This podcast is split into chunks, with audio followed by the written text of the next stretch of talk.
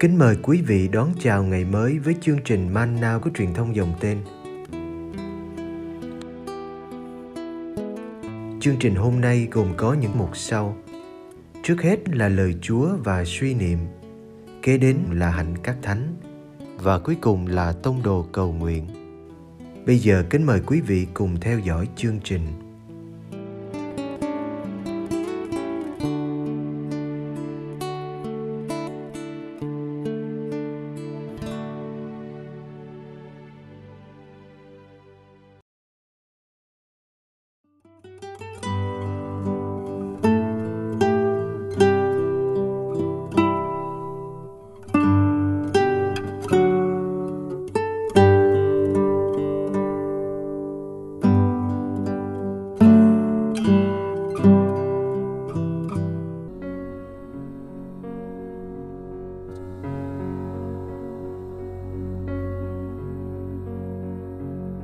Đức Giêsu hiện ra với các phụ nữ, các thượng tế lừa đảo.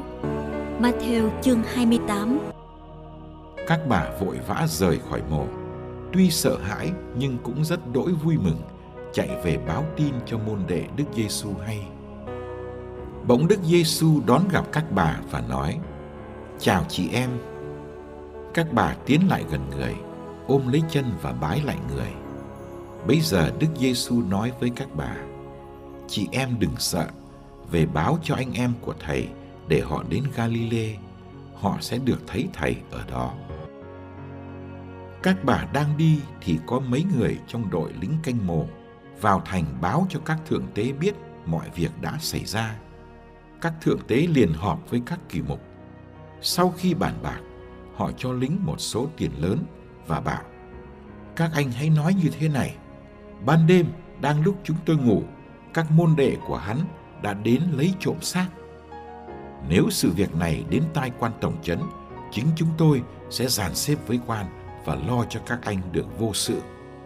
Lính đã nhận tiền và làm theo lời họ dạy. Câu chuyện này được phổ biến giữa người Do Thái cho đến ngày nay. Hallelujah, hallelujah.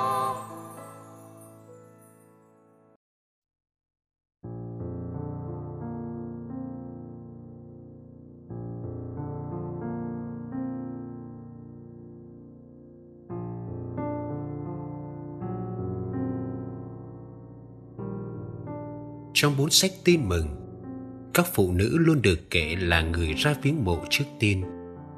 Trong Tin Mừng Matthew, đó là hai bà có cùng tên Maria. Sau khi được thiên thần giao nhiệm vụ loan báo gấp cho các môn đệ về sự phục sinh và cuộc hẹn gặp của Thầy ở Galilê, các bà đã mau mắn lên đường, vội vã rời bỏ ngôi mộ trống. Ngôi mộ này là nơi các bà đặt tình cảm thân thương, vì đây là nơi đặt xác của người thầy yêu dấu.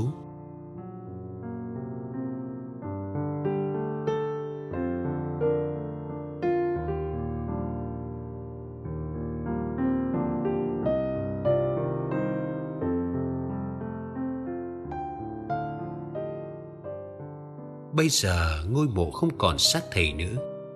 Thầy đã được trỗi dậy rồi, nên ngôi mộ chẳng phải là nơi các bà dừng lại mà khóc lóc than van. Nó trở nên một bằng chứng về sự sống lại của Thầy.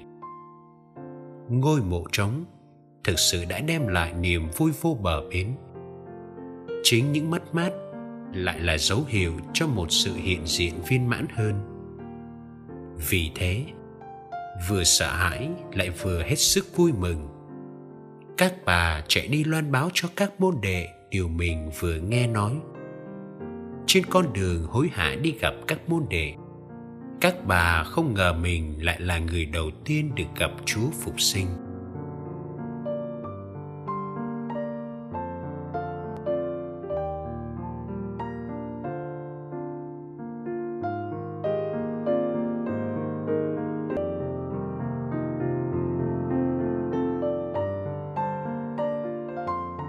Điều mới nghe thiên thần nói, bây giờ được thấy tận mắt. Thánh Matthew chỉ nói một cách đơn sơ: Đức Giêsu gặp các bà, không thấy mô tả Đức Giêsu oai phong sực sỡ như thế nào. Có vẻ Ngài gặp các bà lần này như Ngài đã từng gặp bao lần trong quá khứ. Các bà nhận ra ngay vị thầy được sống lại, cũng là vị thầy bị đóng đinh mà mình đã đi theo từ Galilê. Chính Đức Giêsu ngỏ lời chào trước: "Chị em hãy vui lên." Lời chào này cũng là lời chào bình thường hàng ngày vào thời đó. Vì thế, các bà đã bạo dạn tiến lại gần, ôm chân và bái lạy thầy. Như vậy, các bà có thể thấy được và đụng chạm được đấng phục sinh. Các bà còn có thể nghe được lời dặn dò của Ngài.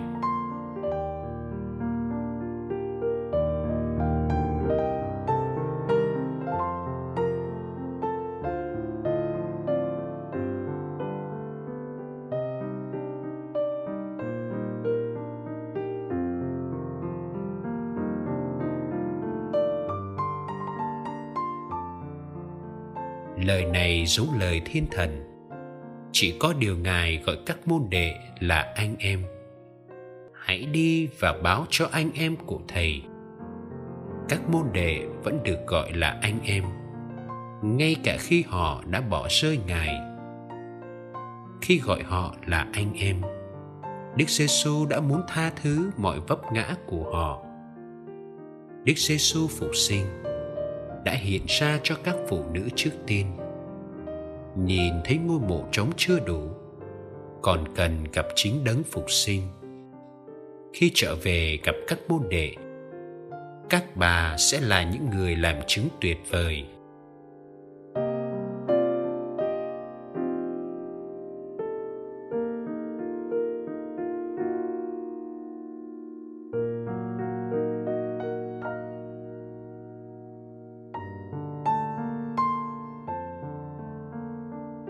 Không phải là ngôi mộ trống với lời chứng của thiên thần, mà còn là lời chứng của chính họ, của người đã chứng kiến tận mắt và đụng chạm.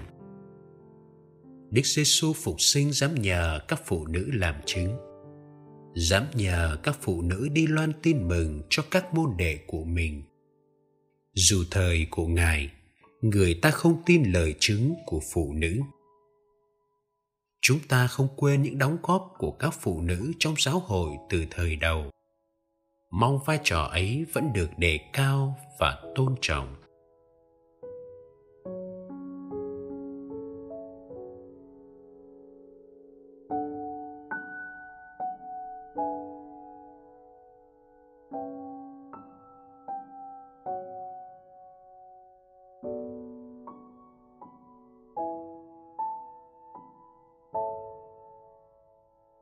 Lạy Chúa Giêsu phục sinh, lúc chúng con tìm kiếm Ngài trong nước mắt, xin hãy gọi tên chúng con như Chúa đã gọi tên chị Maria đứng khóc lóc bên mộ.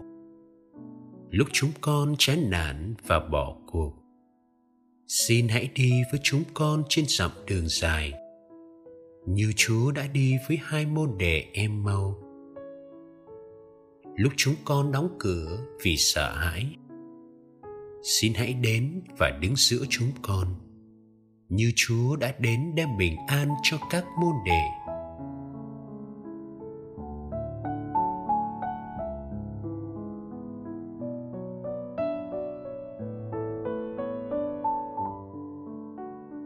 Lúc chúng con cố chấp và xa cách anh em, xin hãy kiên nhẫn và khoan dung với chúng con, như Chúa đã không bỏ rơi ông Tô-ma cứng cỏi.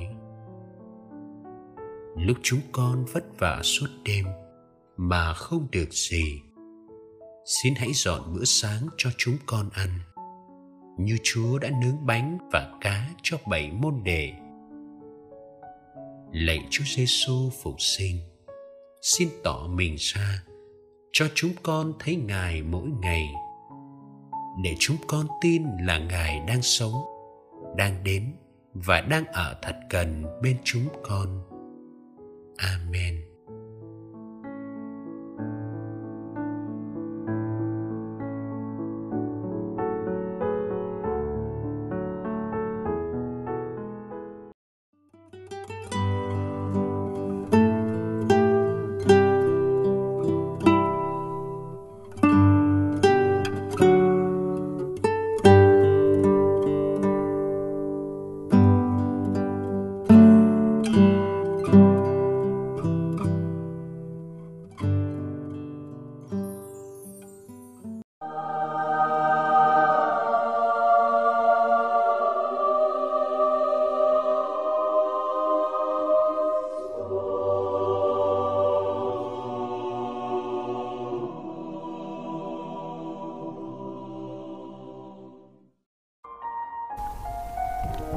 ngày mười tám tháng tư, Thánh Maria Chúa nhập thể.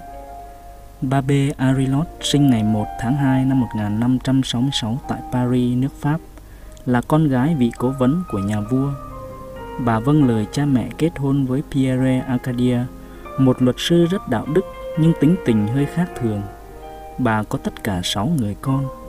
Bà là một người vợ hiền thục, một người mẹ đảm đang, luôn vui vẻ với hạnh phúc đang có và làm cho gia đình trở thành một tổ ấm. Bà rất duyên dáng và thuộc vào giới trí thức thượng lưu. Nhà của bà là nơi tụ họp bàn thảo những thời sự, văn chương và triết lý của thời đại. Bà có một đời sống tinh thần rất cao và thu hút các bậc thức giả cũng như những chức sắc của giáo hội. Những khuôn mặt lớn đều đến nhà bà bàn thảo những công việc xã hội, những biến cố thời sự và những tác phẩm văn chương. Thánh Vinh Sơn Paulo và Đức Hồng Y Berulê cũng thường đến nhà bà bàn thảo những chương trình xã hội. Bà cũng giúp đỡ tài chính cho Đức Hồng Y Berulê thành lập các dòng tu Ursuline và dòng linh mục thuyết giáo.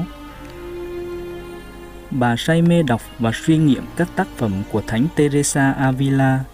Bà ước muốn ở Pháp cũng có dòng Carmelo được tổ chức và cải tiến như ý kiến của Thánh Avila.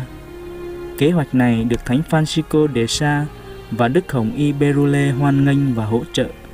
Dòng Carmelo đến Paris vào năm một nghìn sáu trăm lẻ tư với sự trợ giúp của bà Arcadia.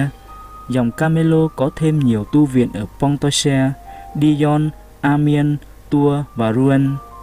Khi chồng bà qua đời và các con đã khôn lớn, bà vào dòng tu tại Carmelo ở Amiens và được đặt tên là nữ tu Maria Chúa nhập thể. Tuy là người có danh vọng, nhưng bà luôn tỏ ra khiêm nhường, vâng lời chịu lụy, siêng năng đọc kinh cầu nguyện và hết lòng với công việc bác ái. Khi bà được chuyển qua Pontoise, thì bà về với Chúa, đấng bà hằng yêu mến và đã đáp ứng cho mọi nguyện vọng của bà trong an bình. Ngày mười tám tháng tư năm một nghìn sáu trăm mười tám, châm ngôn của đời bà là: khi dành tất cả thì giờ cho Chúa, thì sẽ có đầy đủ thì giờ để làm những việc khác. Chiếc gầu khi thả xuống giếng thì nó phải nghiêng xuống mới vào được. Còn tôi thì tôi cảm thấy trống rỗng vì tôi chưa chịu cúi mình xuống đủ. Bây giờ con thuộc về Chúa, bởi vậy con lấy hết can đảm xin Chúa không những chỉ cho con những ân huệ của Chúa, mà còn cho con được nhận lãnh mình Thánh Chúa rất quý báu, nhận lãnh bí tích rất thánh này, để được kết hợp hoàn toàn với Chúa. Bà được tôn phong chân phước ngày năm tháng sáu năm một nghìn bảy trăm chín mươi mốt do Đức Pi Ô sáu.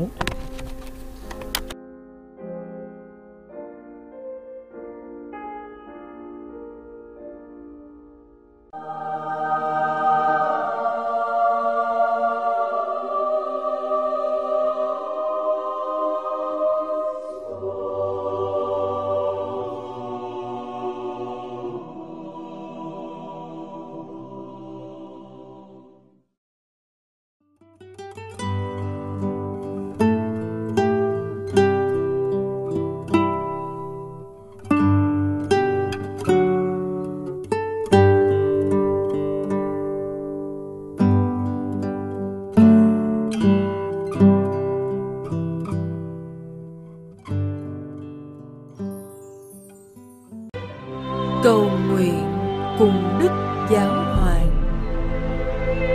Tông đồ cầu nguyện.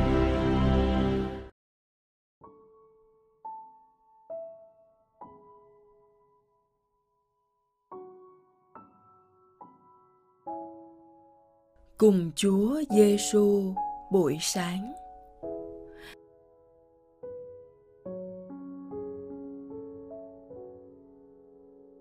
Nhân danh Cha và Con và Thánh Thần. Amen.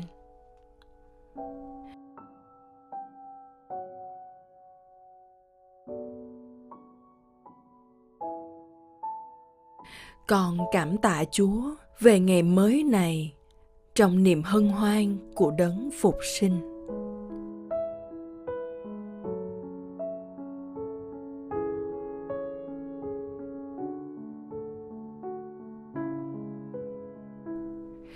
Chị em đừng sợ, về báo cho anh em của Thầy để họ đến Galilê. Họ sẽ được thấy Thầy ở đó.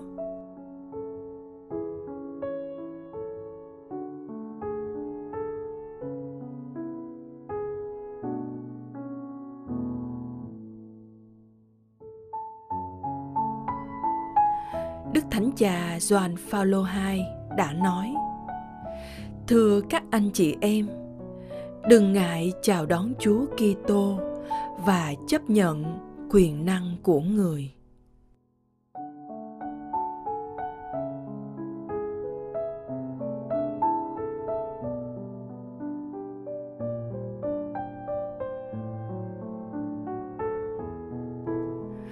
Hôm nay con sẽ sống trọn ngày mà không sợ hãi, khi đón mừng Chúa Giêsu và với sự can đảm để mang Ngài đến với người khác.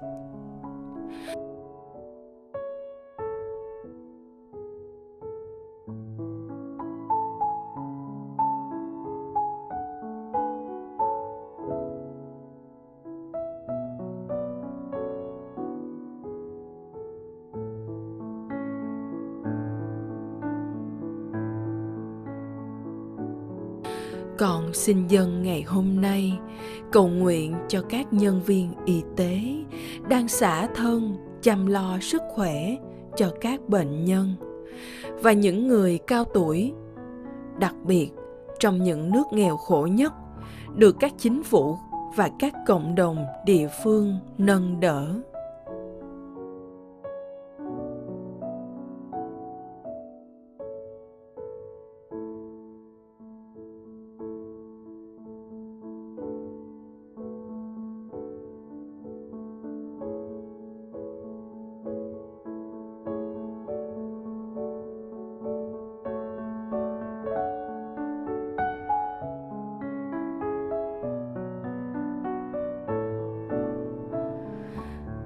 Lạy Cha chúng con ở trên trời, chúng con nguyện danh Cha cả sáng, nước Cha trị đến, ý Cha thể hiện dưới đất cũng như trên trời.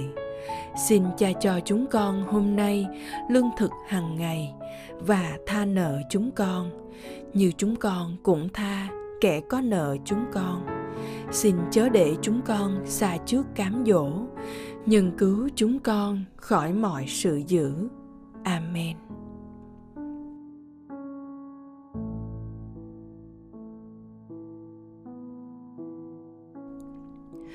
Nhân danh Cha và Con và Thánh Thần. Amen.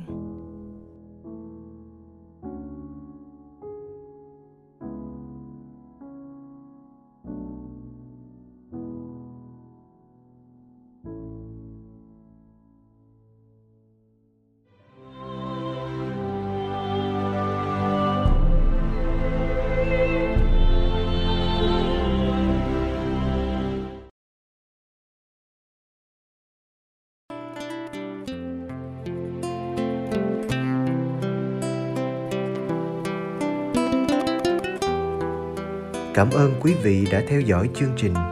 Kính chúc quý vị một ngày mới tràn đầy niềm vui và ân sủng của Chúa và Mẹ Maria.